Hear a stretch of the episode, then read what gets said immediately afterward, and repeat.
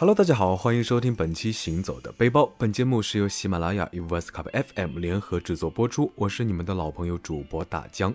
欢迎大家关注我的微博谦大江，谦虚的谦啊，真的是老话常谈了。当然了，也非常欢迎大家关注我的抖音还有微信公众平台，搜索大江浪浪就能够找到啊，大江会尽快更新起来。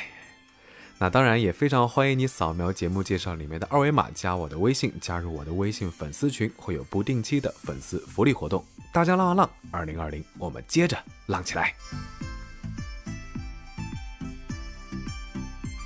黄浦区呢，其实一直是大家来上海玩的话比较热门的打卡地之一，像南京路、外滩、豫园、城隍庙、田子坊等等这几个最具上海特色的地方呢，基本上都是游客必去的。那其实像大江这样在上海工作的人呢，周末其实也喜欢到这几个热门的商圈去逛一逛，那看看最近有什么新出的店啊、新出的展览啊、新的好玩的活动啊等等等等。那么接下来呢，就跟着大江一起去看一看最近这里有什么新奇有趣的新鲜事儿吧。首先呢，谁说艺术展只能开在美术馆里面呢？那最近 TX 淮海聚会就把艺术展搬进了商场。野蛮院线当代艺术群展呢，可以说是大江看过的最接地气儿的艺术展了。22位中外艺术家将占领这个展现年轻文化去商场化的商场。展览呢分为公共区域还有 CC 美术馆两个部分，整个商场从 B1 层到4层都是展区，逛街、购物、看展三不误。主办方呢也表示，这一次是将艺术展融入商业空间，增强了观众和艺术品的互动娱乐，打破艺术高高在上的形象，让大家呢以一种轻松的心情自然而然地参与欣赏并享受当代艺术乐趣的尝试。当然了，眼见为实，耳听为虚，到底好不好玩大家还是得现场看一看才知道。坐地铁到黄陂南路站1号出口，地图导航400米左右就可以到。那商场门口呢有一个巨大的娃娃头雪糕雕塑还是非常好找的。那在大雪糕底下打完卡，旁边呢还有一个巨型的恐龙标本当然不是真的恐龙了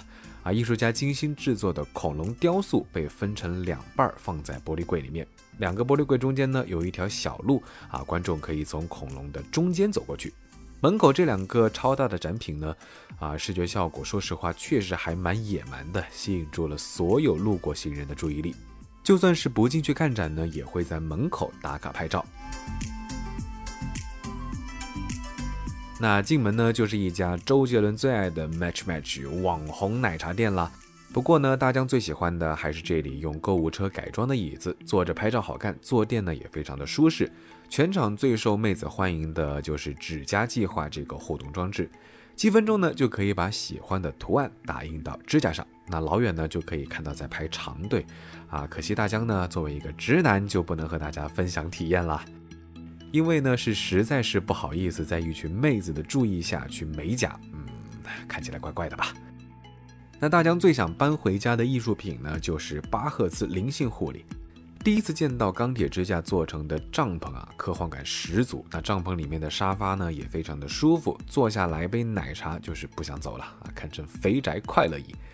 还有很多有趣的作品装置呢，大江在这里就不一一剧透了，留一点悬念给大家自己去发掘和探索。其实光拍照一路上就能够赚回票价，大家去玩呢一定要打扮的美美哒。那大家出门逛街一定得有美食相伴啦，除了午餐要每餐一顿，精致的下午茶也是必不可少的。那上海呢也是一座有着下午茶情节的城市，在上海还有什么能比下午茶更有仪式感呢？张爱玲曾经说过，一天不吃下午茶，浑身都难受。上海小男们呢格外喜爱下午茶，下午茶情怀可见一斑那大江这次也是豁出去了，跟减肥计划说拜拜冒着被健身教练拉过去过秤的危险，去了黄浦区最受欢迎的几家下午茶打卡探店，精心制作了这份黄浦下午茶攻略。那大江第一家打卡的呢，就是宙斯会仪式感下午茶。那地址是在徐家汇路268号凯德金翠广场3楼31号，地铁9号线呢马当路4号口出来就可以找到。啊，因为这家店呢实在是太火爆了，每天12点开始就要发号。那大江也是早早的吃完午饭就过来排队啊，当然午饭也没敢多吃，毕竟还得留着点肚子吃点心。店面的欧式装潢说实话有一种玛丽苏小说的范儿啊，一看就是霸道总裁会带女主去的高级餐厅。排队的时候呢还不觉得有什么特别的，那正式进店穿着燕尾服的管家爷爷往你前面一站啊，开始介绍菜品，仪式感瞬间就来了，有没有？那点心呢都是装在珠宝盒端上来的，使用了很多的鲜花装饰，非常的华丽。那餐具呢也是非常的有质感，都是金灿灿的欧式金属盘子啊，疯狂拍发朋友圈就对了。那第二家打卡的店呢是 Roof325 Restaurant and Bar， 别看店名很长，位置呢就在上海历史博物馆5楼，特别的好找。那在博物馆参观完呢，就可以顺便上楼到店里面休息一下。那这里的装潢呢也是复古摩登风格的，还有一个室外花园，花园区的位置风景还是不错，那室内的采光呢也非常的充足，拍照打卡都非常的有情调。那点心的话呢，像大家就吃了榛子舒芙蕾，还有芝士红丝绒蛋糕啊，蛋糕的口感非常的扎实和绵润。刚出锅的舒芙蕾呢入口即化，加了榛子味，说实话还挺清新的。那大江去店里的时候人还不是太多，不过需要注意的是，博物馆参观的话是要登记身份证的，那去玩的话呢千万不要忘了带身份证。第三家打卡的地方呢，就是可以观赏到外滩两岸的江景餐厅达伊沃威尼斯魔镜下午茶，位置呢是在金陵东路1号23楼，靠窗的观景位呢，说实话还挺抢手的，那可以在美团或者是大众点评里面提前预定。啊，可惜的是，虽然订到了观景位，但是去的时候呢是在下雨啊。不过这里除了江景，还有很多可以拍照的地方啊，比如说餐具也是非常有特色的，装点心的长盘呢是一块镜子啊。说实话，拍照装逼还是挺好看的。点心味道最好的呢就是巧克力熔岩蛋糕啊，巧克力流心温热甜度刚好，那蛋糕呢口感也是非常的润。那第四家呢，就是位于思南路44号的古董花园啊，这是一家有14年历史的老牌咖啡馆了啊。思南路呢，不愧是海派文化的代表性街区，老上海的小资风情呢，在这家店可谓体现的是淋漓尽致，也有很多的剧组在这里取景。而且呢，里面陈列的古董是真的可以买回家的啊，只要你有钱。啊，可以一边喝咖啡一边淘宝贝，唯一的缺点呢就是店里的灯光稍微有一点点的昏暗啊，可能不是特别的好拍照。2楼的阳台花园呢是比较适合打卡的地方，店里的小玩意小摆件呢真的是非常的多，适合待上大半天去慢慢的品味。那菜品的价格呢也是非常的亲民，比起前几家来说要便宜很多。那最后一家店啊，说实话大家真的是实在吃不下点心了，只点了花果茶啊，味道呢还是意外的不错。